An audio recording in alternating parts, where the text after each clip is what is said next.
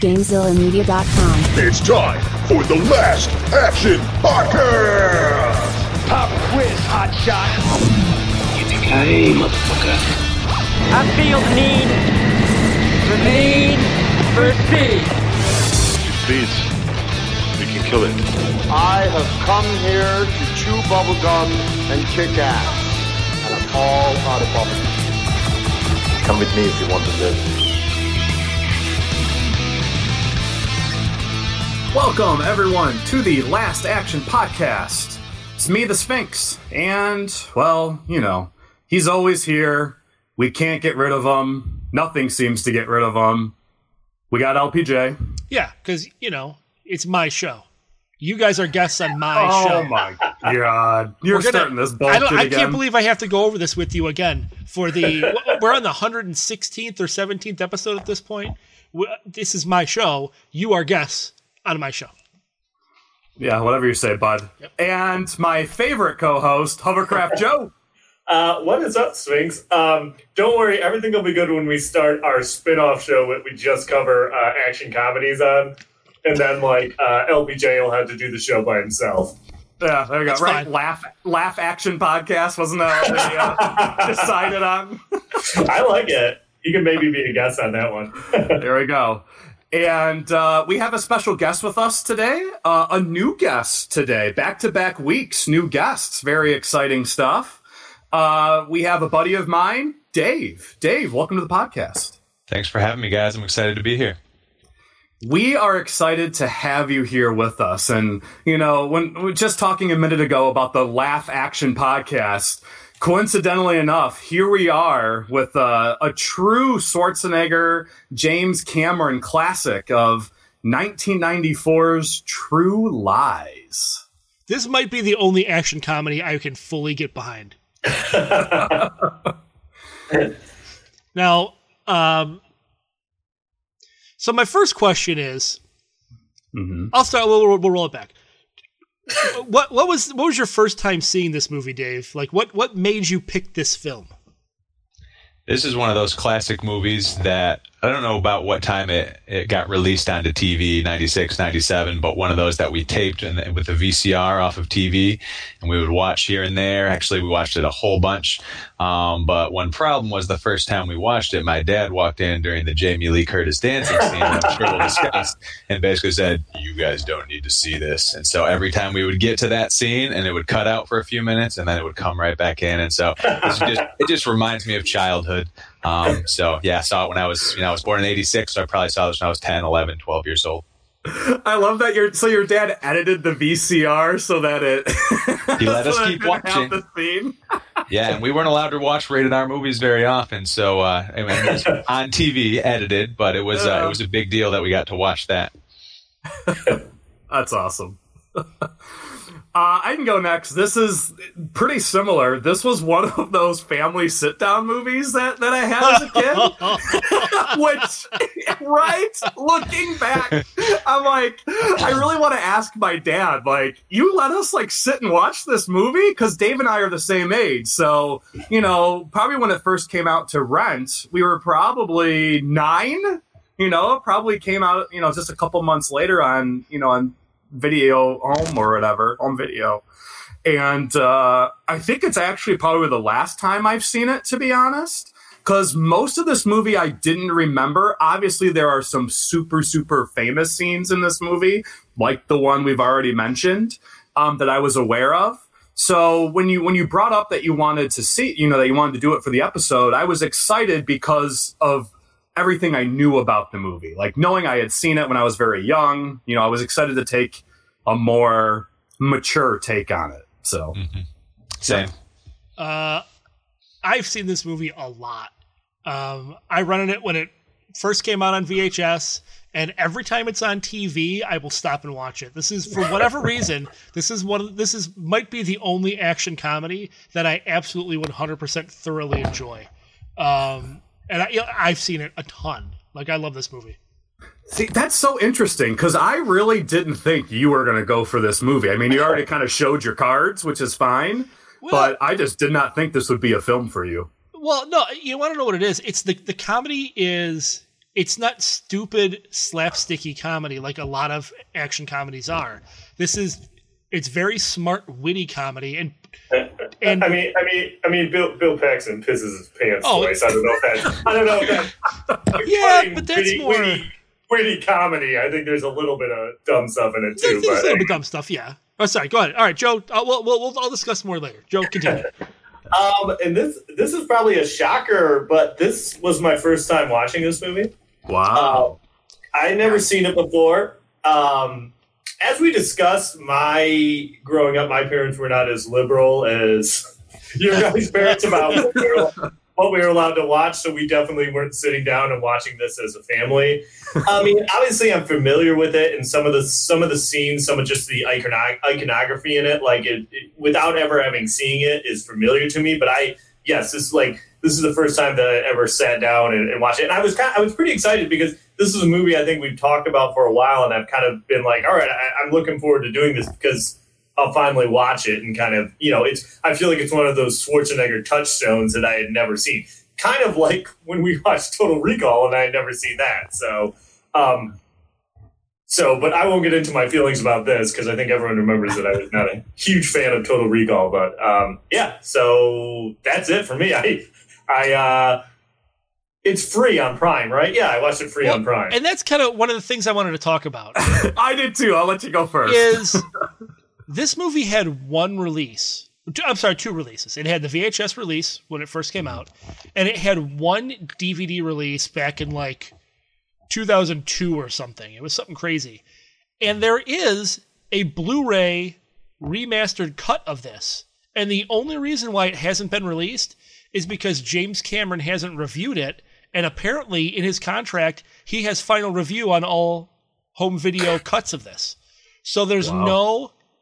He just hasn't had time to review it, and that's why it's not out on Blu-ray, except in Europe where he doesn't have control over it, and why it's not out on any kind of like video on demand service. He, he's too busy making all those Avatar sequels that I nobody guess. asked for. Well, what I was gonna say is, so it's on Prime, but it was on the IMDb TV. Yeah. So I don't know about the rest of you, but every commercial break was fucking ACDC's new album coming out. Oh, no, Oh, mine wasn't. one. I Oh, got- that was mine. I got like a burger commercial and what was the other one? And I think like a no Tesla commercial or something like that. Some some dumb, you know, pharmaceutical ad. This this is unrelated to the movie, but I had to say quickly, uh, Sphinx. I had to laugh a lot because I when I was going to watch this, I noticed that uh, Firewalker was back on Prime. oh, thank God. That's I was like, oh man! I was like, that movie disappeared from existence when Sphinx needed to watch it, and now it's now it's back. So, Darn. but anyways, uh, so let's start getting into some of the numbers on this. Uh, release date is July fifteenth, nineteen ninety four. Uh, budget on this thing is a hundred million dollars. So And it was First the time ever it broke it. yeah, it was the first movie to ever to ever have a hundred million dollar or greater budget. So yeah, which I mean, if, if you look at this movie, you can. I mean, it's understandable that it costs that much. Not only just Sure. all all that goes on it, but I'm sure Schwarzenegger got paid a decent chunk of change to be in it. Well, so this I mean, was They blew up a real fucking bridge in Florida. I don't know. I think I think the budget Oh, yeah. is pretty legit. well at this time he was he because he made um he was making 20 million for terminator 2 and then at, for terminator 3 they paid him 30 million so this is kind of like right after t2 so he had to make at least 20 million for this Yeah. well, it's funny. They did say that this is kind of like his comeback film after his the gigantic flop of uh Last Action Hero. Yeah. yep Which which I want to say real quick, you know, the way I thought about this movie is it's it's a better version of Last Action Hero. You know, like it's it's kind of. of like redone because it's trying to be that comedy again. Um, so yeah, I, I definitely think of it as a comeback. So Um, okay, so the budget was 100 million. It grossed domestically 146 million and 378 million worldwide. So big success. Uh, Rotten Tomatoes on this is 71% and an audience score of 76%. So pretty high in both marks. Um, as far as the top grossing movies of 1994, uh, number one is Forrest Gump. number two is The Lion King, and True Lies is number three. Oh, Uh, movies that we have done on this podcast that also came out in 1994 are number eight, Speed, uh, one of Sphinx's favorite, number 24, The Crow, and number 31, Time Cop. Okay. That's I good. gotta give a shout out to Speed. That's another one that we had on VHS and got to watch. Rated R, quote unquote, from Uh, PBR. that's a good year for movies. Hey, very very first episode of the podcast, 1994 with Speed. There you go. I kind of feel like It's we need to revisit it. We should with with Hovercraft Joe now on board. Uh-huh. You know, Do we'll do it for like episode 200. We'll redo it. Or or maybe we'll just do Speed Two Cruise Control. No, no. I mean, I know. treat. No, no, thank you. I'm Man, good. you're always you're always poo pooing good movie ideas we have, uh, LPJ. You said you said good movie ideas. Look, I, I'm all for bad action films, but bad in a good way. That, that one's not not bad in a good way. So something that I did not know about this film, um, that that was in my research, and I'm sure a lot of you saw this as well, is it's it's a it's based on a French film. Yeah, Uh, La to- Total, I'm guessing is how you would say it. Uh, and from looking at the the plot summary on, on Wikipedia of La Total, uh, it seems like it is just a, a complete knockoff of that movie. Well, don't And- it's not a knockoff. It's a it's an not English a it's, an. English remake Yeah. of it. Yeah, it's a remake. I think There I mean like yeah, yeah. Yeah, and so apparently Arnold saw the movie and really liked it, so he actually brought this idea to James Cameron to do. Mhm. Um, so I thought that that was kind of unique that that it was actually Arnold that was like, "Hey, I know we've done Terminator together. Here's a kind of crazier idea here. What do you think?" Um, because apparently Arnold always wanted to be James Bond, and I think this is definitely the closest he's ever gotten to, to doing that. You know, and Um, honestly, in some ways, this is better than mo- than than a lot of James Bond movies. Yeah, some of those Roger Moore ones. well, okay, yeah, you won't get an argument from me out of that. I definitely saw some Bond uh, connections in that opening scene. I don't know if that's something we'll talk Oh, about yeah. later, but a few Absolutely. for sure shout outs. Yep. For sure. Um, do we want to talk about the cast uh, now? Uh, cast or crew? Cast. Okay, cast. Let's Good. talk about Good let's call. about the cast. Okay, so uh, I'll I'll do what we normally do, which is go through the people that everyone knows, and then LPJ will take all the other people. Uh, so you got, as we mentioned, Arnold Schwarzenegger playing Harry Tasker, uh, Jamie Lee Curtis playing Helen Tasker. Which Uh, uh, I actually I don't know if you guys also saw that Arnold did not want Jamie Lee Curtis to be in this movie at No. all. But she did such a great job filming the movie that they he gave her top bill along with him uh, ahead of the the title of the film. So it's Arnold Schwarzenegger, Jamie Lee Curtis, True Lies. So Yeah. he was so impressed with how well she did that he he shared the top bill. So that's kind of cool. Yeah. Um, so Tom Arnold is Albert Gibson. Uh, LPJ, our second Tom Arnold movie on the podcast. Do you What remember was the other one he did? Yeah. He was in. the- He had a small part in something else. he, he was in uh, Exit Wounds. With That's right. Oh. um, uh, Bill Paxton as Simon. Uh, Tia Carrera. Tia Carrere? Tia Carrera. yeah. Thank you. As Juno Skinner. And then Art Malik Yeah. playing uh, Salim uh, Abu Aziz, which I didn't realize. Uh, and then, like, I saw this in the research. He was just in. He's in the Living Daylights. Yeah. he's Yeah, like, we just saw him a few He's weeks the ago. leader Living of like the Afghan resistance. Like, Uh-huh. got, so he's that guy that they let out of the jail cell. That's him. Yep, Yeah. that's him. Wow, That's With a lot less hair. Yes. yeah, Co- Kamran Shah. And then um, the only other one I've mentioned is uh, Dana Tasker, played by uh, Eliza Dushku. Um, oh, and Charlton Charlton Heston. Heston. Sorry. Ah, come Sorry. on. Charlton, Charlton Heston, Heston. essentially playing the comic book version of Nick Fury. Yes. that's true. And I was very, I had no idea that Charlton Heston was in this. I was like, is that Charlton Heston? Uh-huh. Like, I was, I would, it took me back a moment. So that that is all I had. Super random that he's in it. I feel like his his role really isn't necessary, but damn it, I loved it. Charlton Heston fucking dominates the screen in every movie he is in. Like even though he's got one eye and he's in this movie for like 5 minutes, I was just like, yeah, boy, Charlton Heston is telling these guys what's going on. I loved it. I guess so. I did. Wow.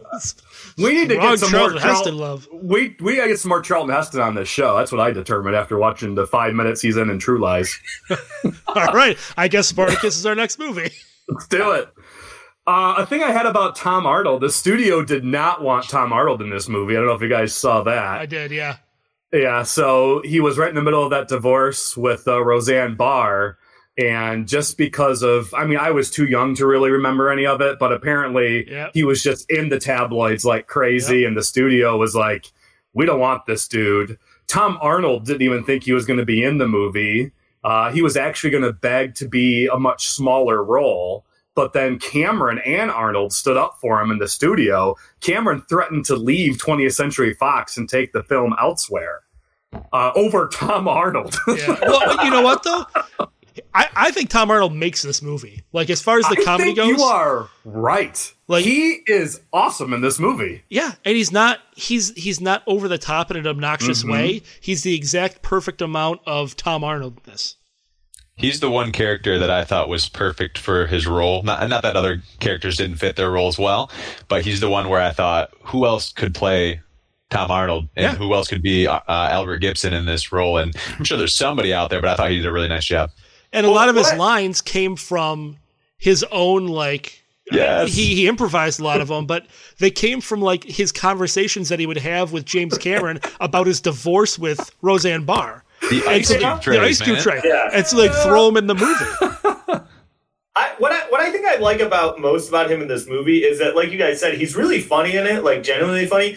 But I I, I like that he's like how to put this. He's funny and he is the comic relief, but he's also presented as being like competent at his job. Like it's not like he, Yes. it's not like he's like a bumbling sidekick or anything like that. Like he's obviously there for comedy purposes, but he's good at what he does in his support role. So I kind of appreciated that about him in the Yeah. movie. And honestly, he becomes a voice of reason. You know, like Yeah. he's trying to tell Harry, like, you cannot, you know, have this. Uh, you know, you cannot have the government tracking your wife. You know, like he's, he's trying to bring some sense into into Arnold's character, which.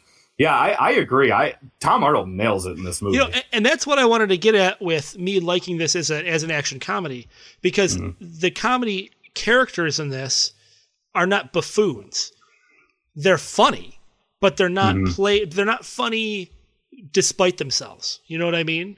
That they're Yeah. funny because they're funny characters. They're not funny because they're being made fun of. Except for maybe Bill Paxton. Except for maybe. Bill Paxton. Oh my god! Look, I every movie's got to have when I- one. When I saw him on the cast list, I was like, "Really? Where is he?" And then right away, I was like, "Simon, of course, the largest see- tool in comedy action history." What you need to do is you need to say, "Oh, I'm watching a, Ja- Ja- uh, a James Cameron movie. Let me see where Bill Paxton is in this." yeah. Um, so uh, before we move on to net worth, uh, LPJ, is there any obscure character actors I didn't mention that you want to call out or give a shout out I don't to? I because know. there's really do, there's you, not. do you have a do you have a fun tidbit about the horse that he rode or something that's in a movie? Surprisingly, no. There's not a lot of characters. There's not. There's not a lot of actors in this. I mean, I have to give a little '90s shout out to as soon as I saw, and I forgot she was in the movie. As soon as I saw Tia Carrere, I was like, "Wayne's World, Cassandra!" Wayne's World. Like that's my main connection with her. I don't know if everybody else Yeah, does no, that. but- dude, and, I- and I have to say, as being someone who'd never seen this movie before, I honestly did not realize that she was in this movie so much. Like, I remember that she was in the cast. Like, I thought she was just in that like beginning scene, and then I was like, oh, she's like the the second villain in this movie. Like, I I was very surprised Mhm. because again, that Wayne's World is really the only thing I could think of her from. You know. Yeah. oh, oh, really not, not- Kull the Conqueror. I- I'm not quite sure how believable she is as a Persian specialist in antiquities, but you know, whatever. It works. I'm happy she was there. She was okay with blowing up major cities just for us. oh they paid well. Sure. yeah, whatever. I thought that was a bit of stretch of her character. It's like, I'm getting paid well, so go ahead and nuke a couple American cities. like, but maybe that's part of that kind of comedy element of it, right? Because again, in so many like James Bond like movies, you know, sometimes the the motive behind doing dastardly things isn't really a whole lot, you know. That's like true. Goldfinger, right? Goldfinger just wanted to get rich. He was about to nuke Fort Knox. Come on now. Yeah, he didn't Use even the really. word dastardly. It is, yeah. Thank you. Yeah, uh, you know, yeah, you know, Goldfinger. He didn't even really want to steal the gold. He just wanted to make the gold unusable so that the gold he already had was worth more. Yeah. So I mean, having a, a, a hot Persian scientist, researcher, historian just want some money. I mean, I'll tell you right now, I have a history major. We don't make a whole lot of money, so uh, Her character might have just been unnecessary. You could have easily just made it so that oh they brought these nukes into the country with some statues and she didn't even need to be a character. But you know they probably wanted her to fight with uh, jamie lee curtis Jamie a little Curtis, bit too. yeah, call her, call her susie homemaker. That's uh, the, the line i remembered. I was ready to call it out the susie homemaker line. Very memorable.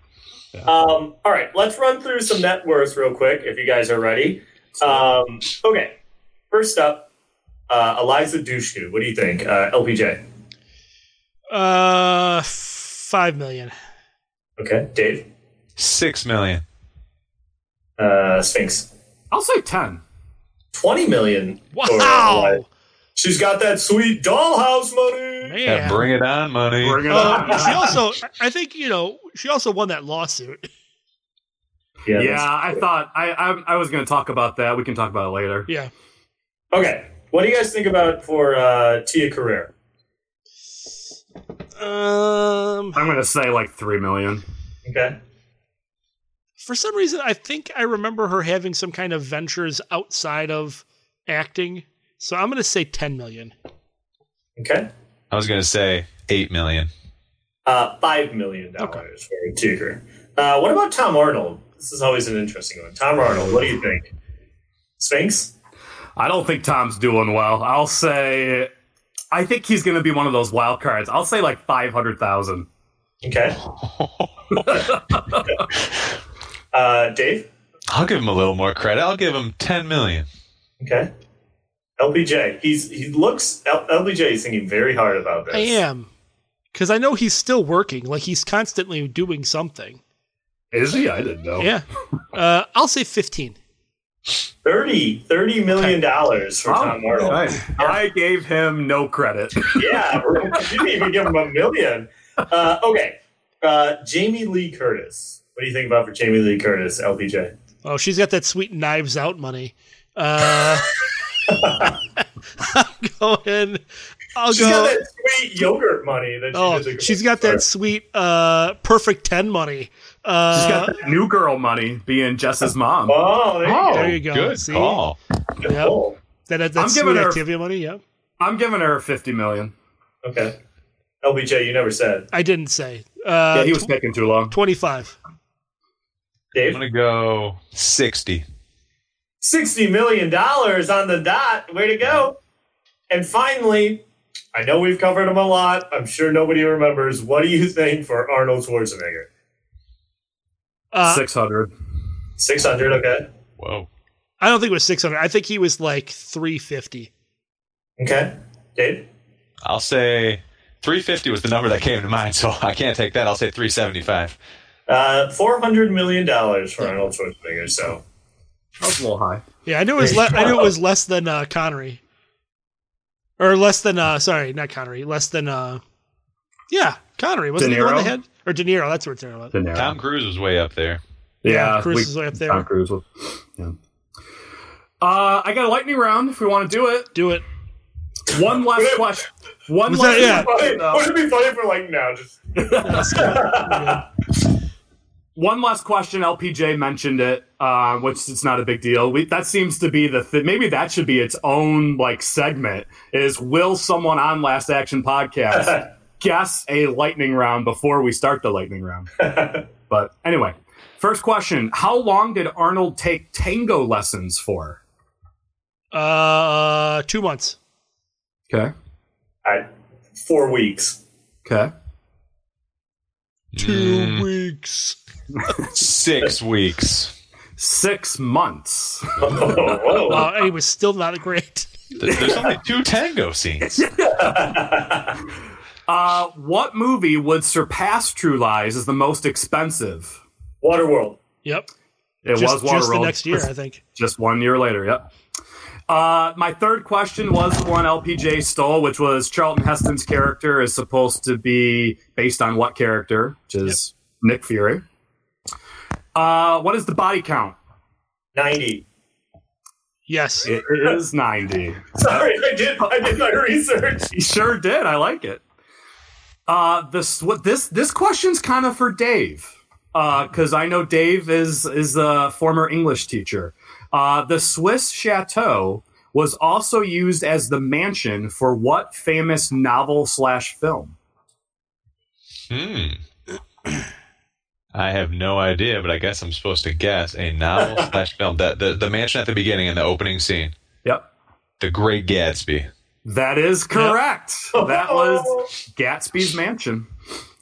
Uh, and then finally, what other famous film about 10 years later is considered a remake or update for this film? Oh, Mr. Mr. and and Mrs. Smith. Mr. and Mrs. Smith. Is I've never seen it. Is it any good? Yeah, I not remember bad. being okay. I actually, yeah, I just remember that I own it on DVD. So That's Yeah. weird. That was but one of those hot titles when I worked at Best Buy. I remember it was a big deal. Really? So- oh I mean, yeah. I, I think I think that like I saw that too, and I think that's a little like liberal that they're like, oh, it's a remake of it. Like I, I think it shares some of the same themes, but I don't think they made the movie where they're like, we're gonna remake True Lies. Like I think it just has some of the same ideas and concepts, but I don't think it's a true like remake, as in they set out to remake True Lies.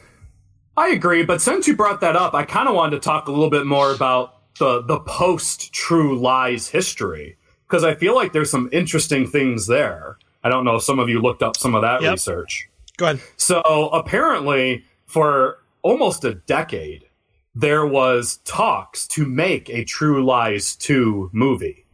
And it, it just never happened. There were three incidences, three major instances that pretty much caused True Lies 2 to never happen. Did you guys catch what those incidences were? Well, one of them was 9 11. That was kind of the biggest Yeah. deal. That's the only one that I remember seeing. Yep. So 9 11 was the middle one of the three. Um, they were ready to do it again. And then, yeah, 9 11 happened and they realized, yeah, we can't have a movie about terrorists. Apparently, the True Lies 2 script had a major scene on an airplane and they're like, we can't do this. So, anyone catch what the other two things were? No. So, um, Cameron was working on Titanic, which obviously, like, that's going to be much Oh, bigger okay. deal Yeah. for him, right? And then And then the Avatar, la- I'd imagine after that. Well, no, the last one was Arnold became governor of California. Oh, The They were, Governor. yeah, they were ready to do it, and then he became governor. And then they were even going to be like, all right, your term's about to end, but then he got reelected. So it just, it just kind of died after that. yep. So, but Uh, apparently there's rumor that there's going to be a TV show on Disney Plus. Really? Where, Yeah. what rumor did you hear that at? So, producer McG Yeah, McG. Yeah, he said that he is in line to produce this new True Lies TV show on Disney Plus, which I feel like Disney Plus does not make any sense for this TV show. Yeah, I guess. I mean, the only connection is that it, it was a 20th Century Fox movie, right? And now Yeah. Disney, Yeah. own, Disney owns 20th Century Fox, but Yeah, he said it last year, so he announced it last year. Which, uh, fun fact, McG is from Kalamazoo, Dave, which is where Dave's from. No way. Yep. Yeah, I have to look up this Mick G guy. yeah. Well, you know what? Don't look up too hard to because some of the stuff is. he's done has been. meh. yeah. So yeah, that's that's kind of. I, I thought that was just interesting that there was a lot of talk of doing a remake, or not a remake, of just doing a sequel for this film. But I feel like James Cameron's history of sequels aren't good, or they take decades for them to actually happen. I think that's the problem. What's crazy though is uh, from everything I read, everyone on the cast and crew had a blast making this movie. Like everybody loved making this movie. Tom Arnold is on record saying that this is the best film and the most fun he's ever had making a film. Yeah. Yeah, and they were all on board for the sequel too. Every time they were about to bring it back up, they all said, besides Arnold, you know, with his issues, but you know, they all said that they were ready and willing to to get on and do it. So it's interesting. Yep. Uh, all right. The the only other thing I wanted to mention, kind of, because we, obviously we're talking about uh, Cameron directing is, did you see? And I'm sure you probably saw this, but did you see? It was kind of like this is coming out of like Terminator 2, and did you see before he ended up making this, like what he was going to make, like what he wanted to make? Was his- Crazy. Yeah. was his, was his uh his take on the Spider-Man movie, which it was like, and I don't know, like this, we could do a whole post-credit scene about it because I don't know if you guys have ever read anything about Yeah. his Spider-Man movie. Yeah, I But went down the rabbit hole once. Oh my gosh, it's R-rated and it's so weird. Like it's it's wild. Like we, we honestly will do a post-credit scene on it sometime because it's just it's bonkers if you see his plans for a Spider-Man movie. But he wanted to make this Spider-Man movie that he wrote that was going to be R-rated. It was going to have Leonardo DiCaprio as Peter Parker. He wanted Arnold Schwarzenegger to play Doctor Octopus. Uh-huh. Um, but like ultimately, he was like, "Well, I don't really think the film industry, like the effects and everything, are where they need to be to make this." And the studio that owned the rights for the Spider-Man rights at the time, they wanted to make a much cheaper movie. Right. So he ended up making this instead. But um, I always forget that he originally was the guy that was going to make Spider-Man. In, in insofar as that he even wrote a whole script for it. Well, Uh, it went farther than that too. Uh, this is kind of just an interesting side note. Cameron has a history of making if if he does can't find the technology to do what he wants to do, he makes it himself. So like with Avatar, he made the modern day 3D cameras that are used by the industry now. He created them. Um, I was gonna say we talked about this with Terminator. we did. You know, because because he has often said like there are movies he's wanted to do that he didn't feel like that technology was right, there. Well, here's a so for Spider-Man, he went so far as to he created uh, a cable cam system that could actually swing through trees, and he tested it.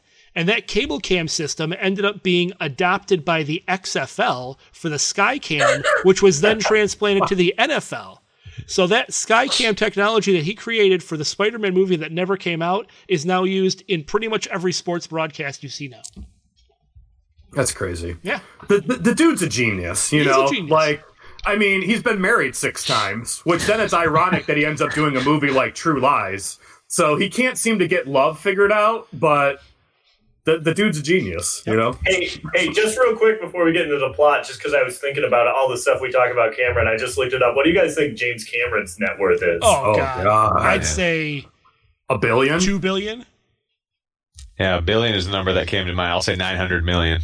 Uh, Seven hundred million is what it says. But Oh, Wow, that's okay. it? It's all that alimony. That's probably, honestly, that's probably what it is. Although it's crazy because he still works with all of his ex-wives. Like he still works with Kathryn Bigelow and and Linda um, Hamilton. Linda Hamilton. Yeah, he still does stuff. And Gale Anne Hurd. He still works with all of them. Yeah. it's gotta be it's gotta be the alimony. That's funny. All right, Anyway. moving on. Yes. All right, so are we gonna knock out the plot here. Is there anything else anybody else wants to cover or hit on before we go uh, through? Do we want to hit the Eliza Dushku thing? I mean, we can just briefly say that the stunt coordinator is a really creepy turd. And Not just a really creepy he- turd. He's uh, Sexual predator. Sexual predator. Yeah. And so his career's over as of 2018. She came out and said that he molested her during this movie Yep. and even endangered her life because she was I think I don't can't remember if she was saying something to people or if she threatened to say something to people. But one of the scenes when she was hanging on the the jet plane, um, she she she hurt some ribs. Yeah, she wasn't harnessed correctly. Yeah. And uh and she thinks it was done intentionally. yep. So just disturbing because the dude's stunt career is, you know, off the scale.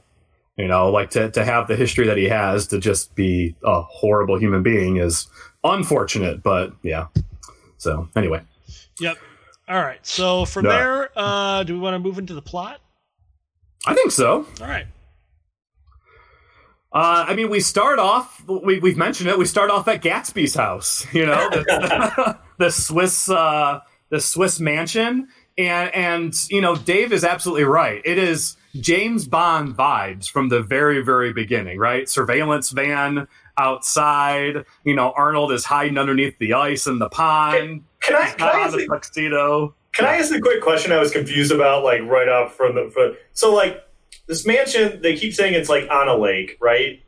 But like then there's like the gate, but then when he's underwater, like the gate goes all like I was so confused about the gate. Like I didn't understand why the gate went all the way underwater. Like so, I can it was is there a moat around the castle? Can someone explain that to me? If not, it's not a big deal. I was just confused by the gate.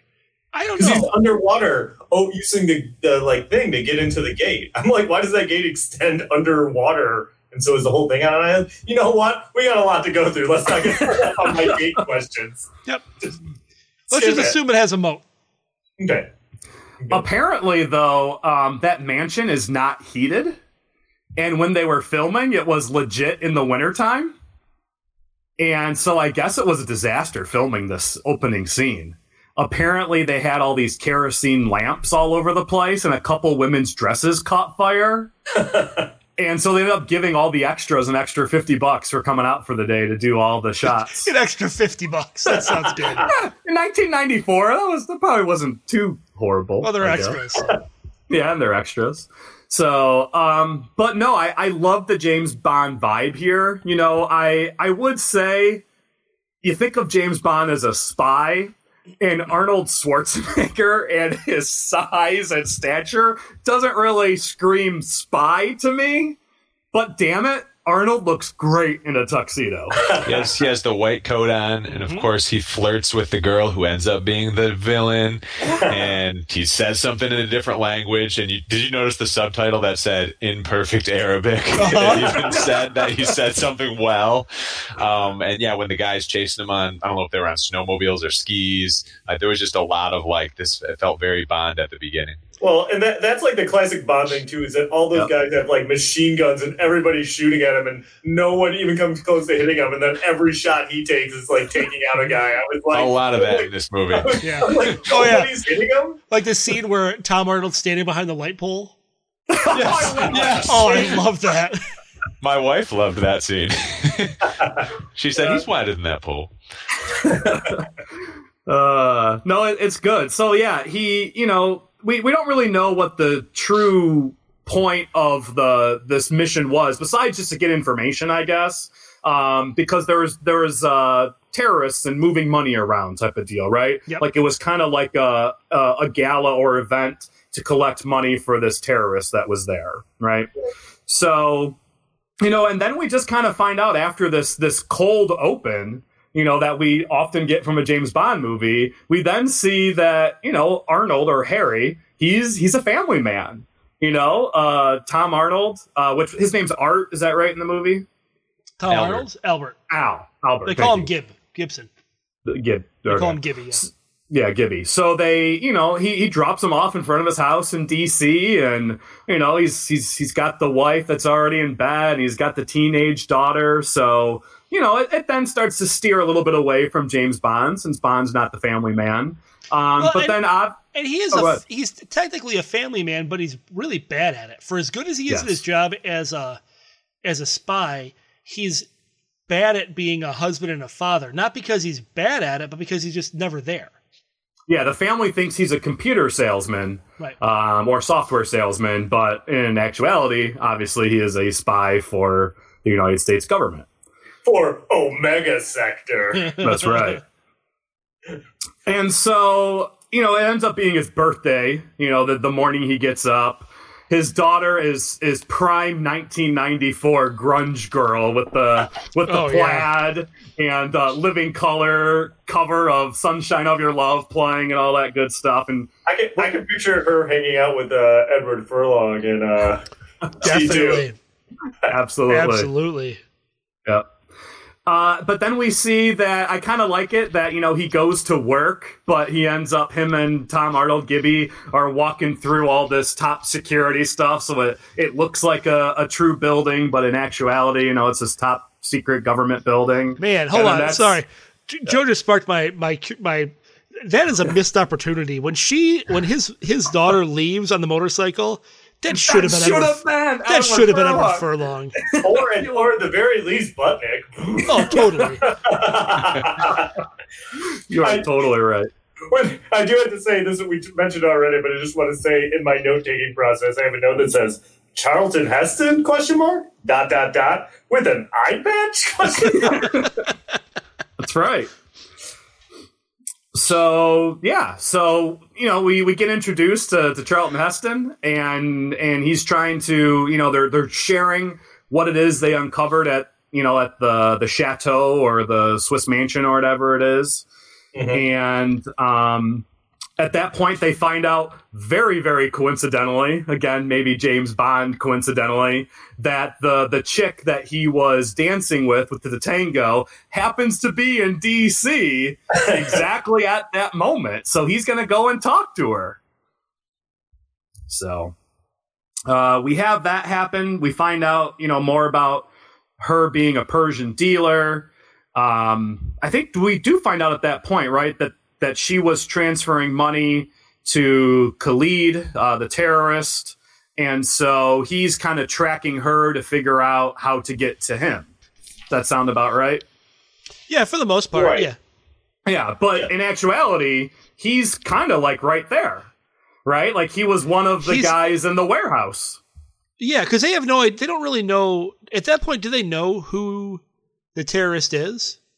No, they don't find that out until after like the big chase scene and stuff. They Right, just, right. They just they just suspect that she's like moving this money for the terrorists. So they send Arnold to kind of question her a little more and see if he can find out. But he, yeah, he's actually there like working, and then he shows up and he slaps Tia Carrere around Right. a bunch because he's really upset. so they're going to start to tail him and um I, I found I made this funny note. So, you know, this is where Jamie Lee Curtis keeps calling Arnold to be like, You're gonna make it for your birthday? Like we got cake. And I just like it because Arnold's like, Trust me, trust me, I'm gonna be there. And that reminds me of Jingle All the Way. you know, when Arnold is always like, I'm gonna be there for Jamie's thing, and he never makes it on time. I totally got a Jingle All the Way vibe. Never seen it. I've never seen it either. What?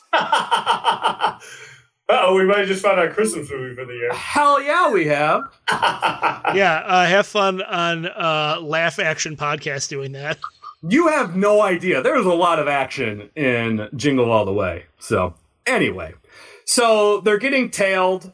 Um, and I love the scene that comes up next. So, Arnold ends up going after two of the guys. Yep. Or the two guys go after him, rather. Yeah. Right? He's in the, Well, he, he goes knows- into the bathroom. He's trying to draw him out. Yeah. Yeah. So he goes into this bathroom to, you know, he's, you know, just going to the bathroom, and then there's the old man in the toilet too, which the show's fun. old guy just taking a jump the whole time this fight scene's taking place. Yeah, and it's it's like a Matrix style fight scene, you know, because it reminds me of like the lobby in the Matrix that it just gets completely destroyed. Oh yeah. Yeah. Uh, there's just so many Oh, bullet man, I- holes. You know, I was so, around. I was so grossed out when he put his head in the urinal. like, I don't know, man. That for whatever reason that hit me in the wrong way, and I was so grossed out by it. I love it when Arnold take he rips the hand dryer Yes. Yes. off the wall and just beats the guy with it. That is awesome. Well, that, well, that one bad guy he fights in that scene is huge. He's like a He's jacked. monster. yeah. You're like, you know that someone's big when they look big compared to Arnold Schwarzenegger. Oh, You're like, oh, yeah. oh wow, that dude's jacked. Which I also love it that after Arnold knocks him out with the with the hand dryer, he says, "Here, cool off." Cool. It's one of those good lines. There's a couple lines like that. That's perfect for when he's Mister Freeze and Batman and Robin right there. He, he held on to that one. Right. Can we- Shout out to the Discord action Last Action podcast uh, channel where it's just been constant memes of Batman and Robin right now. This an LPJ off. I've also got to point out at the beginning of the scene when they get out of the car and they're following them that uh, Arnold's talking to. Well, I guess Harry is talking to, to Albert, his partner, and he's he refers to them as Beavis and Butthead. So anytime there's a Beavis and Butthead reference, you gotta appreciate it. Absolutely. Yeah, so I just love it. You're right. Like the, the old man through all of the gunshots and everything, he's just sitting there trying to take a shit. Where, Arnold just keeps saying sorry to him. Um, but that's where the third guy comes in, who we do find out is the actual terrorist. We just don't well, know that. They're all terrorists. He's the terrorist here. Thank you. Yeah, Good they're not guys pretending He's to be the terrorists. They're He's the actual terrorists. Let's be clear. They're all terrorists. yes. Salim Abu Aziz. Yes. And so this is where things I did not remember this when I was a kid. This is where shit really goes crazy because he runs away. He he jacks a motorcycle and starts, you know, heading off. And then Arnold decides that he's going to chase him down on a horse Yep. that he steals from a cop. So he just flips the cop right off the horse, takes the damn thing, and so he's galloping down Washington, D.C., chasing this guy. And just when you think that there's no way Arnold's going to get this horse in all of these crazy places, oh no, he finds his way into all of these crazy places. And it is such a fun chase. I mean, it's Yeah. silly, but again, it's James Bond silly, you know? Like, they're literally driving and riding in the hotel. Yeah, They're, it was they're great. in Yeah, the why do you go elevator. yeah. Yeah, You're on a love when moped. Speed is your is your tool, and you go inside. Yeah, I, Yeah. I feel like I feel like I mean I get it. It's a movie. Let's we we don't need to break down all sets that make sense. But I don't think that horse is keeping up with a motorcycle. I know horses are fast, but he's like keeping pace with this dude and it- on this like super nice looking like motorcycle, not like a big Harley. It's like a it's tiny like racing one. And the horse is keeping pace, but yeah, it is pretty great when they go in that hotel and he's chasing them all around, and they're in the elevator. Arnold takes out the jazz band, which was sad. It's a But- but great yeah. example. Yeah. It's a great example too in that chase scene of I think where it is action comedy that Arnold I think says sorry or excuse me. Yeah. Must say it ten times during that scene. Like I when you guys were talking about the body count earlier, I was thinking of I wonder how many times he said sorry in the movie where he's like being the polite family man while kicking people's ass and running down the street. So Yeah. Yeah. So they, they're then on the elevator now, right? The horse is on horse the is in elevator. the elevator. in the elevator. He keeps saying sorry because there's an old couple in the elevator. Um, and then just absolutely insane jump of the motorcycle to Yeah. to the to the next skyscraper. You know, he, the the bike goes into, Into the, the pool. pool. Yep. Yeah, Arnold somehow thinks the horse is gonna, is gonna make it over a, a five lane street in Washington D.C. But I just love it that you know the horse is like, I don't think so, and the horse stops and nearly Well, pulls what's Arnold crazy off is the at that part in the movie, you're thinking to yourself, "Yeah, they're gonna jump this horse across the." You're like, Yeah. and then he doesn't. You know, it's, it was good. Yes. That was very good. It seemed Yeah. odd that the bad guy's plan was like, "I'm going to ride this up to the roof." Like, can see, ah. I was like, I was like, why is that like your first? I like, I don't know. I thought it was su- surprising. I'm like, oh, he's there's some, but it's like, oh, he had No, no, idea. just the roof. jump. Yeah, Dave said it right. Like you've got the speed in the motorcycle. Why are you going vertical? Like go horizontal. Like run away. so fun stuff. And then like and then and then Arnold like yells at the horse. like he's like chastising the horse. Like come we didn't make the jump? It's like okay. What kind of cop are you anyway? That's why I wrote it down. That's what he said to, to the horse. so then we get back to Charlton Heston, who's all pissed about what happened, right? And uh, obviously, too, Arnold, Arnold or Harry, he missed birthday cake, right? Yeah, he, missed, his entire missed the- birthday. Missed his entire birthday, so he wants to make it up by going to um to see Helen Helen, yeah, to see Helen, right? And at, at her maybe office. yeah, for so lunch. maybe go to lunch or something. Exactly. Let me feed you a some more. surprise visit. Yeah. And so as it turns out, you know, she gets this phone call when when Harry is there. You okay there, Overcraft Joe? I'm good. Just keep going. Okay. Yep. Just making sure. And um, you know, that's where we find out that there's this phone call from a guy named Simon that Helen takes. And so Helen seems really excited about it. She's going to meet him for lunch. And so Arnold is immediately thinking like, "Oh man, like she's having an affair." right? Like I've been that shitty husband, I haven't been around, and he doesn't handle it well at all, right? Because he's gonna use his powers in the Secret Service to try and find everything out about what is happening here. And and I'm just gonna say it here. This is really where the movie takes a really odd turn. Right? Like, did you just feel like the tone of this movie completely does like a 90, if not 180 degree Yeah, it angle? completely shifts. Yeah. And, and I would even say, I mean, to be honest with you, because you guys know me, I never sit down and watch these movies in one sitting.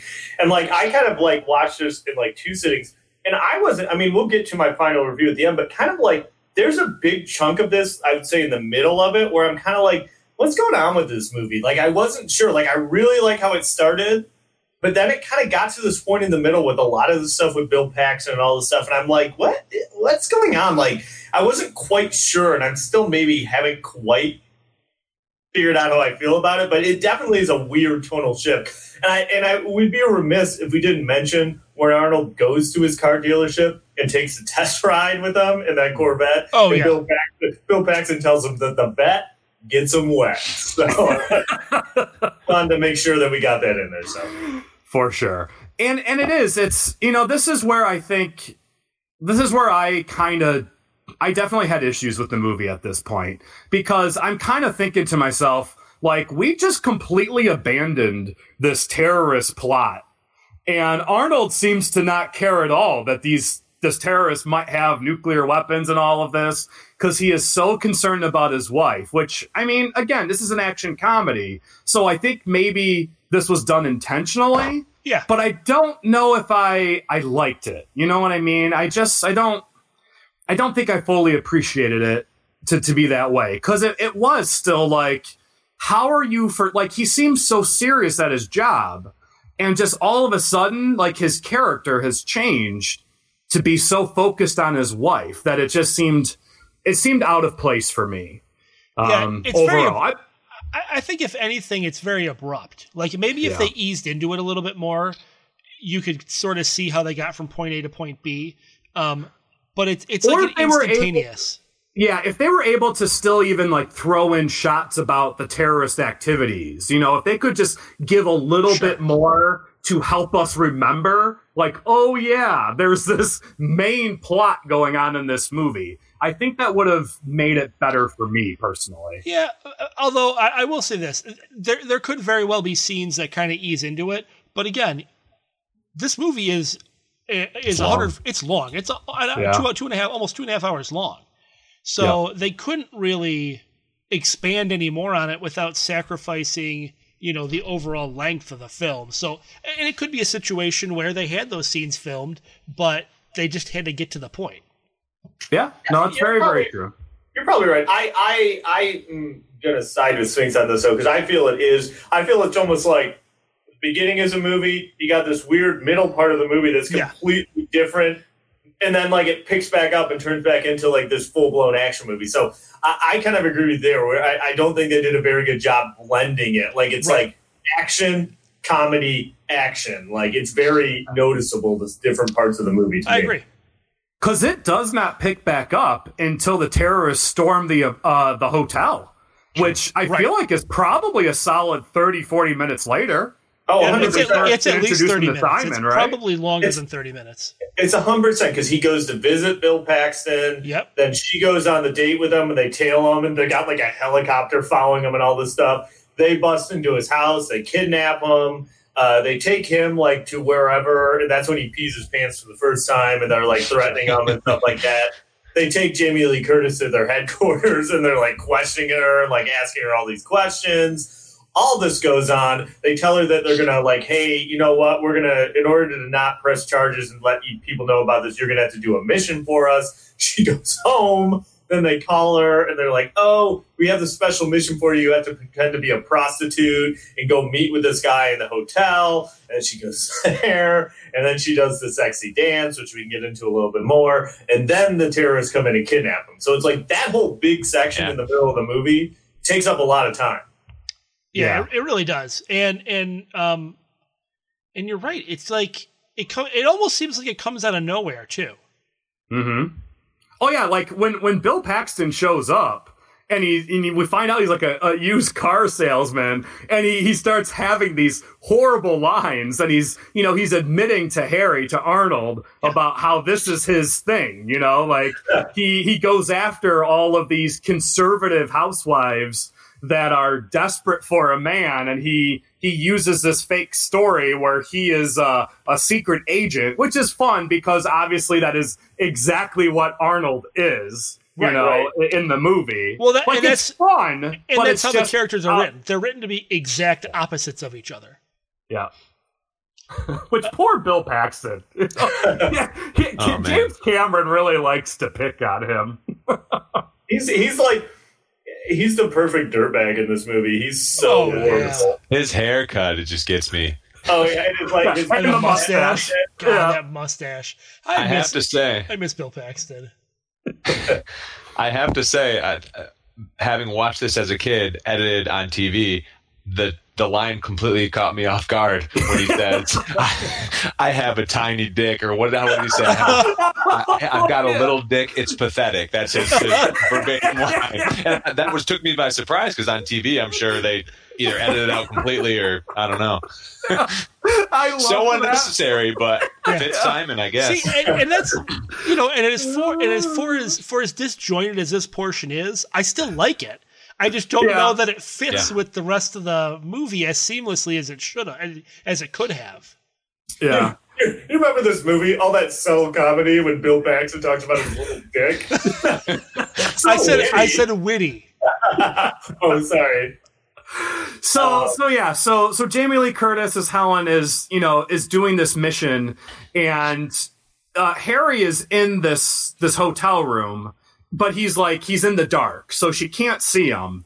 And You, you how do you not know it's not your husband? But whatever. when she appears to be using the Talkboy from Home Alone 2 in order to like because he's like well like this super secret spy organization apparently doesn't have a way to disguise your voice so they have like a french guy in the office record all these lines and he's got a tape recorder and he's playing the lines Yeah.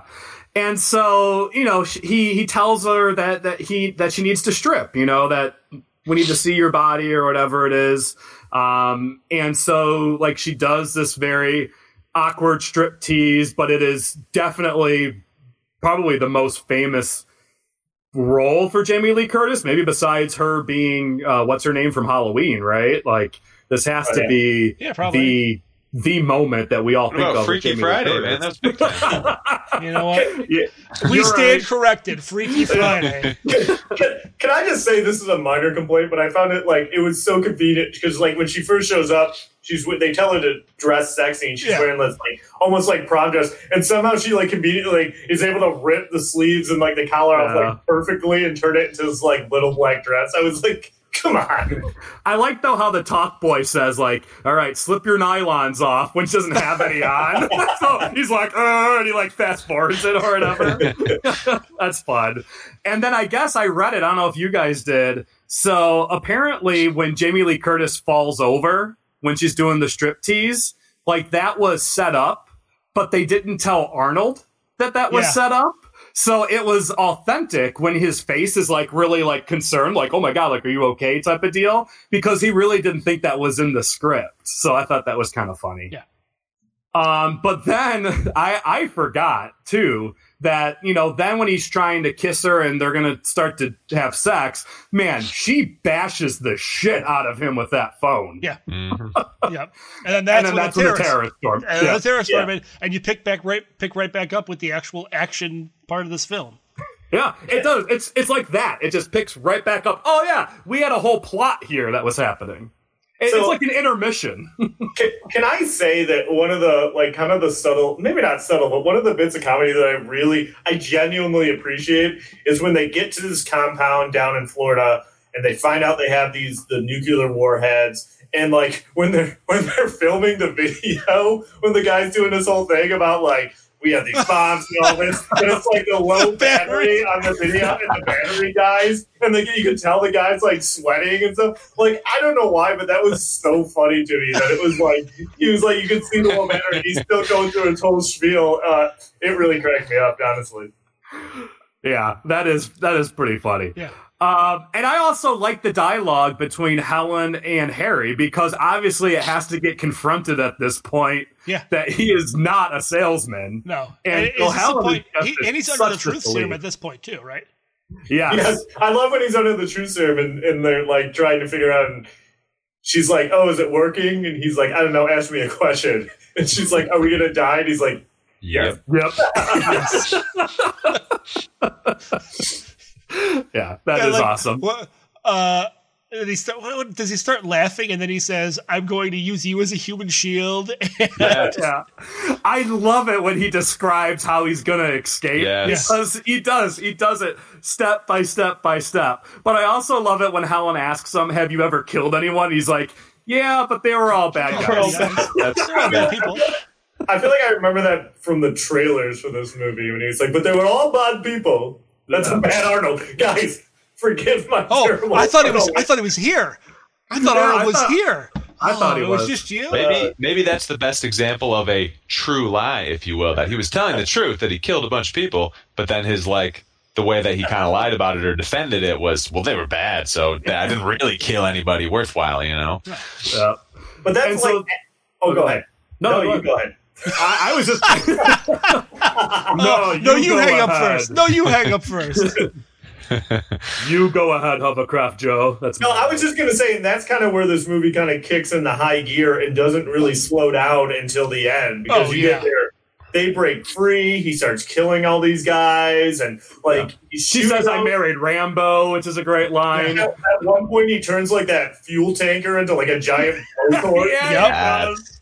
Like, I have, a, I, have Love it. I have a quick question though, and this is a dumb question, so you guys can ignore this too. But I'm going to ask it anyways. When they're getting ready to sh- ship out the warheads, the one they put in the box and they cover it in cement. But like, Mhm. wouldn't cement like muck up the electronics or like the countdown or something with this warhead? Or no? No, I think the, it's sealed, so I don't think that's an issue. Um, but I just don't understand the point of covering it in cement Okay. because Especially because it's on a 90 minute timer Yeah. and that cement's not going to dry yet. no, that cement's going to take. Even if it's quick dry cement, it's going to take four hours to cure enough to where you can't get to it.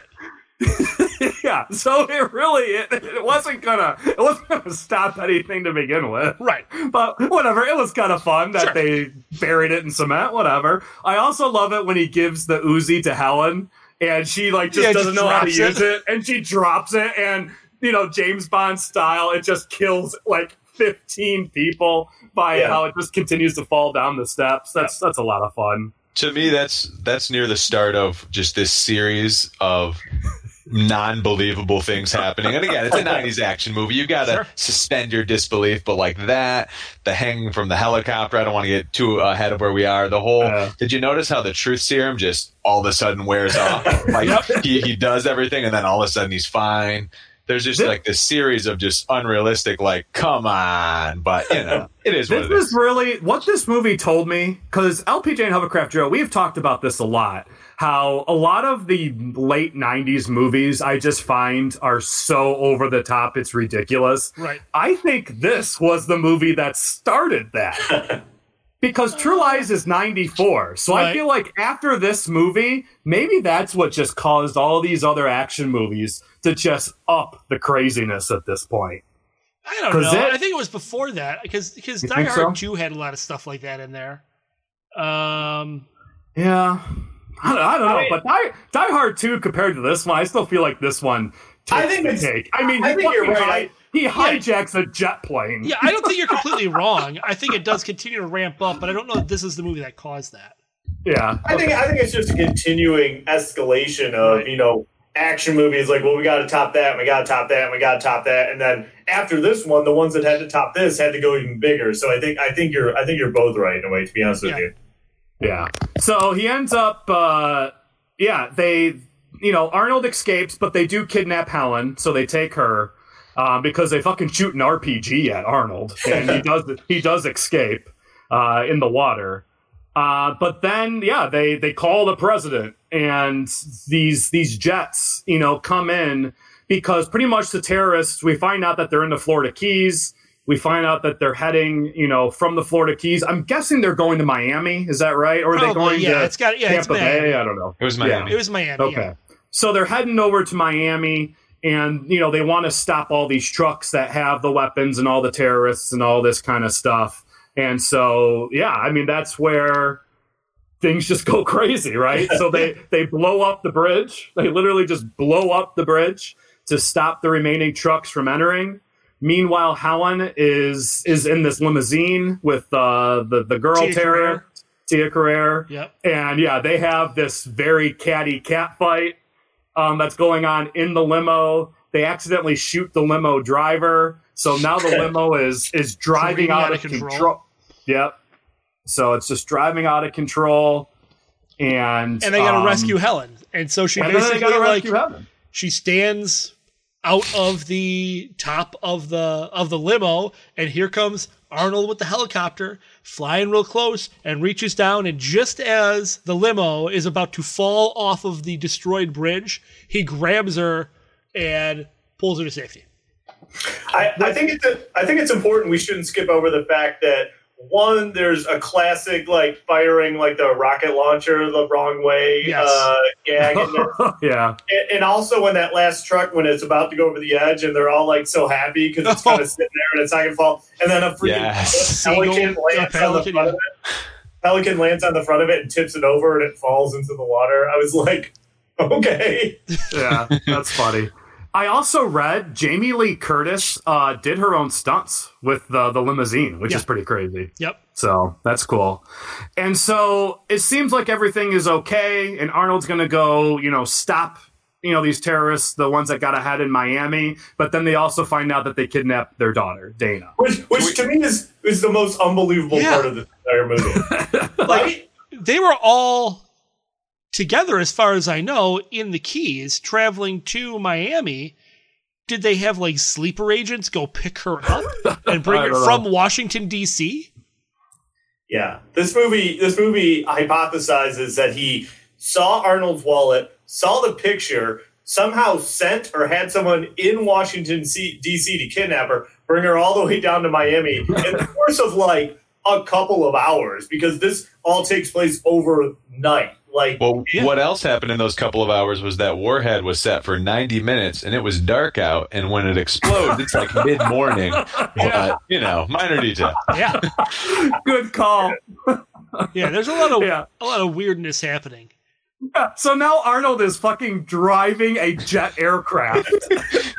He just jumps And I in and starts. yeah he's driving a, off. hops, hops in a Jumps harrier and he's like, if I break it, they can take it out of my paycheck. As he's he's crashing into shit. But he makes it to Miami, and sure enough, they're on this uh, this construction skyscraper building. yep and they bring up, you know, Tom Arnold keeps trying to tell Arnold, we have an inside man, we have an inside man. And that's where I, his name's Seven. They keep calling him Seven, right? I don't know if he had an actual name, but the camera guy, because they bring up a camera crew to record, you know, so they can show America how they mean business or whatever. But yeah, the camera guy was the guy that's been work. He was the other guy in the van in Yeah. the beginning of the movie that's been working on his Arnold's name's team. his name's his name's Faisil. Seal? I feel like they always call him Seven, though, don't they, in the movie? Seal. Seal? Maybe I just didn't hear it right. Okay. All right. Anyway. Um, so he's describing to the cameraman how all I got to do is turn this key. And then they're like, what key? And so we find out that Dana took the key to the nuclear weapon. Yep. And she decides to escape again by going up, not down.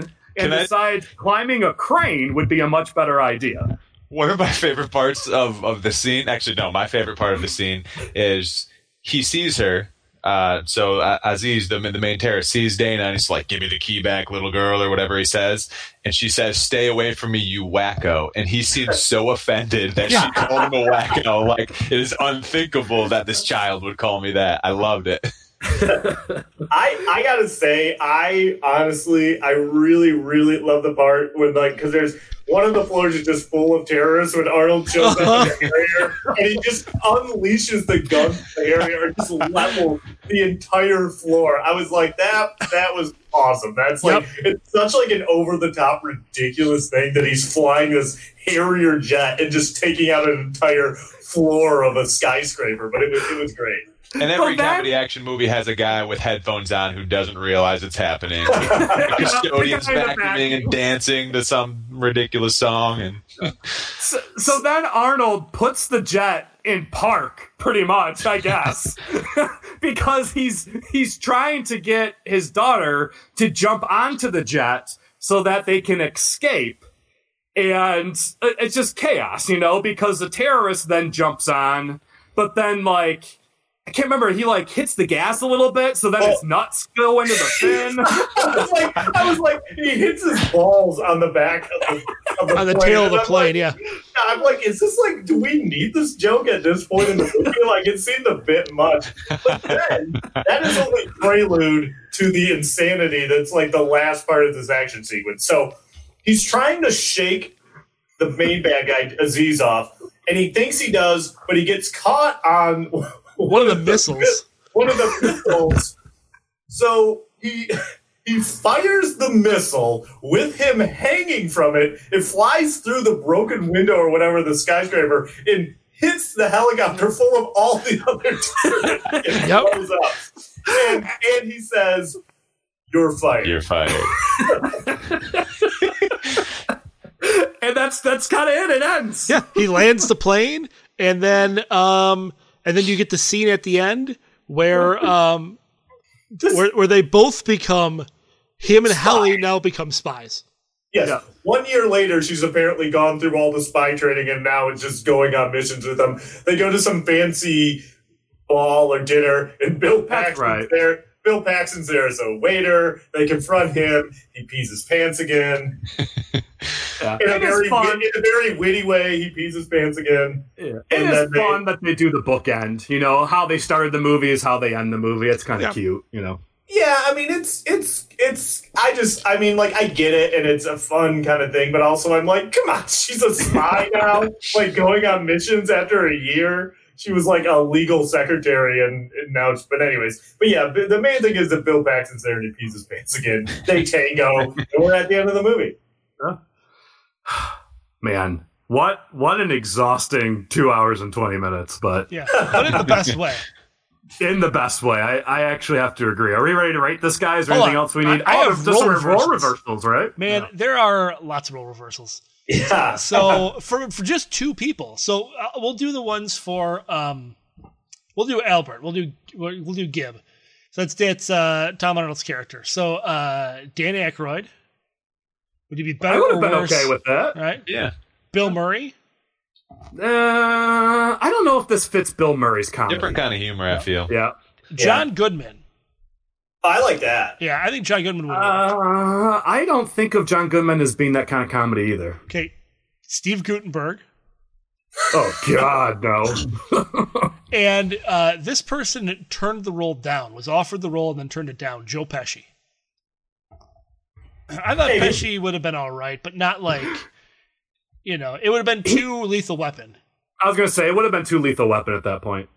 All right, so I'm, so for Helen, I'm just gonna read you the names because there's lots, and you Yeah. just tell me if you think any of them would be better.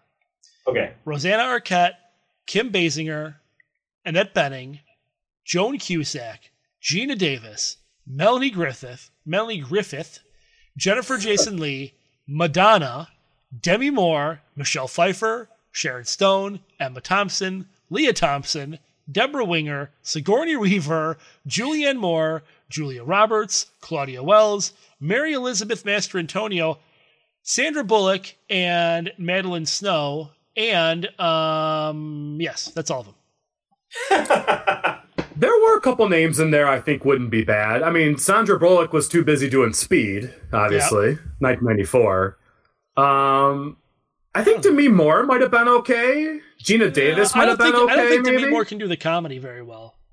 No, I don't think so either. So but- Jamie Lee Curtis was she was one that I couldn't quite figure out in this movie if she fit or not. I couldn't tell if she was perfect because she was so awkward or if she was or if somebody else less awkward would have been better because I think the most similar that stood out to me was Joan Cusack because I feel like she Yeah. could be that awkwardness. But yeah, when some of those other names came up, like they seemed like they would fit in an action movie more. But maybe that's exactly who she's supposed to be. So I couldn't quite get a read on her. Yeah, I, I couldn't really think of anybody who would work that character as well. Because you're, you're right, there is that awkwardness that she has about her in the, in the role, and I don't know that the other the other actresses that I named could have portrayed that awkwardness that was, was needed. yeah. No, I, I I totally agree too. Uh, okay, so that's it for role reversal. You know, just a couple names. Yeah, just a few. Just wait till you get to Highlander. Oh God. Yeah, I know. Well, the spoiler for the next episode. Hey, next episode we're doing Highlander. Jeez, way to go, LPJ. Damn. That's my All show. right. Yeah, okay. We're ready to rate this bad boy. Let's do it. ready. All right. All right. So, uh, Wait, I, gotta, I, gotta, I gotta play the music. He's got, first, he's got to though. play that Oh, sorry, sorry, sorry. sheet gun.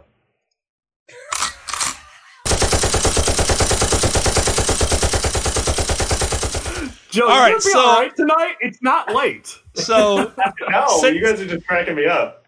Nick, since you're Sphinx, since you're new here, I'll explain the rules to you.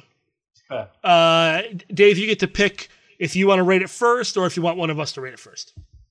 Mm. I will rate second. I'll go right in the middle. All right. Uh, I'll go first. I I enjoyed this movie. I really did. I I do think it's a little long. Um, I do think there's this weird comedic intermission that we discussed, but the action is great. I love Arnold. I love a lot of the kind of tributes in a way to James Bond. This is a fun movie. Um, it does have its issues though, but I'm gonna give it four machine guns. I, I like it. Yeah. Dave? All right, I'm up. Um, I like this movie as well. Obviously, I was the one who picked it out. It has a special place in my heart as one of my first VCR taped off of TVR movies. Um, yeah, I know, a really important category there. Um, certainly has some issues. I really like Tom Arnold. Like I said, not quite sure about Jamie Lee Curtis, but she might have been exactly who she was supposed to be. I liked Arnold as the action hero, but also like the polite guy saying sorry and excuse me. And um, yeah, some of it held up, some of it not so much. A little bit too many like consecutive unrealistic things in a row. Um, so because of that, it falls to three and a half machine guns. But it was fun. I enjoyed it. I'd watch it again. Uh, I'll, I'll go next. Um, yeah, you know, this is my first time watching it, as I discussed at the beginning, and it, it, it is kind of one of those things where it's just it's one of those like iconic Arnold movies, and I, and for the most part, I really did enjoy this. Like, I, I really liked the beginning, and I really really liked the end. It was kind of that crazy over the top. I did get a little. It is a little too long. And I think that middle section could have been maybe worked a little better. But I, I mean, I think this is easily a top five Arnold movie. Like, you know, it, it's that good, and I I would definitely watch this again. Um, so I'm going to go with uh, Four Machine Guns as well. And I would like to state, just for fun, that my taped off movie VHS tape that I watched a lot when I was a child had Dick Tracy and Gremlins 2 on it. So there you go. yes, it did. Um, yeah, I'm going to echo all of your sentiments on this, and uh, I'm going to add that I think Arnold's acting in this is actually really good.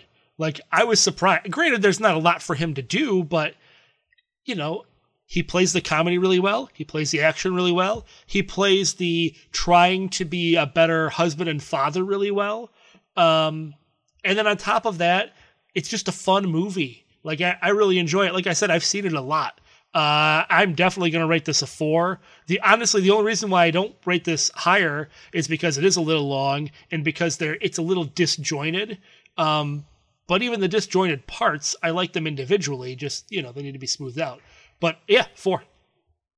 It would be a four and a half for LPJ if it had a little more of that highbrow Bill Paxton pissing his pants humor in it. If he pisses his pants a third time, that would be four and a half machine You're guns probably for right. You're probably right. He, you know. I heard there was a, there was a third pee your pants scene, and they caught it. They just didn't make the cut. His deleted scene where he's just like, "Oh, I pissed my pants again." yeah, that's all it was. It was really, it was. That's, yep, that's what it was. Dave, uh, did you mention that uh, that your wife watched it with you? I did. How did she feel about it? I'm just curious. Um, pretty similar to how I felt. That some Yeah. of it she was kind of trying to figure out like, is do I take this seriously? Do I not?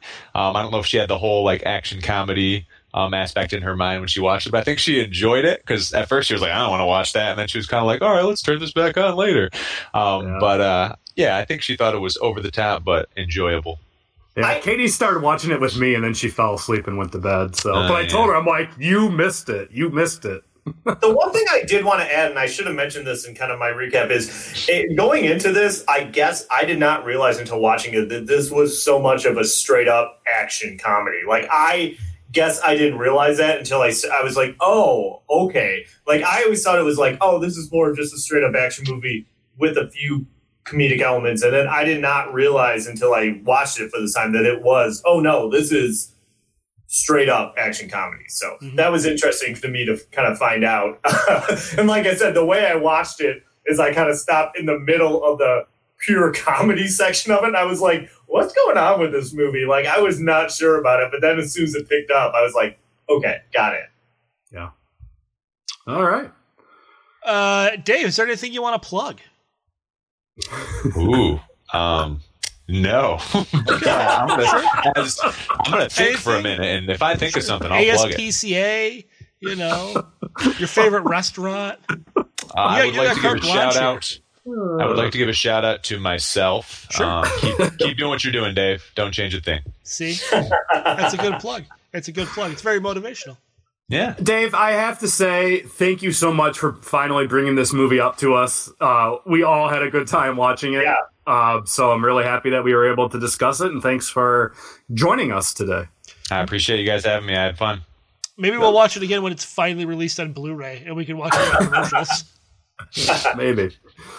So, we are the Last Action Podcast coming to you every single Monday, wherever you listen to your podcast, whether that's Apple Podcasts or Google Play or Stitcher or TuneIn or some other ones I'm probably forgetting, whatever it may be.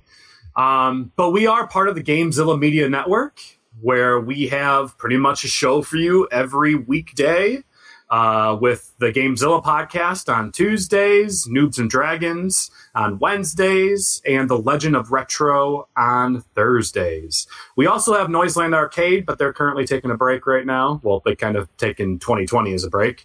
But there is plenty of stuff for you to access. And if you really enjoy what it is that we do and you want to continue and you want to support us further or in a different way, uh, please check us out on patreon.com slash gamezilla media we've got a $1 $5 or $5 tier. Um, and we do every month uh, post-credit scene a special episode if you're in the $5 tier. And you know what? I'll give the spoiler away we're going to talk about sean connery this month so we're going to talk about our favorite sean connery films since he just passed away a few weeks ago of us recording here so if you want to hear our take on the great sean connery uh, check us out on Patreon. Uh, and also, too, give us some reviews on those podcasts, uh, or those apps that you use to listen to us. We'd love to get support that way. And then check us out on the Discord. How'd I do, LPJ? It was good, you know. Huh, I've that heard, was pretty good. I've heard better, but it was still pretty good. I, I, thought, I thought you did great, Sphinx. Thank I, you, I- Hovercraft I- Joe. You know Yeah, what, Hovercraft like- Joe? If I get to start the show next week, I'm going to introduce you first. Aw, how nice. You Notice how he only thought of that now. Yeah, because he was nice to me just now, unlike you. I see. So this is a if he's nice to you, you'll do something nice for him situation. yeah, it's exactly what it is. That's a bad friend. well, anyway, Dave, thanks for being here. Yes, thank you. Of course. Thank you, guys. Yep. This episode of the Last Action Podcast has been terminated. But We'll be back. Much better Arnold there.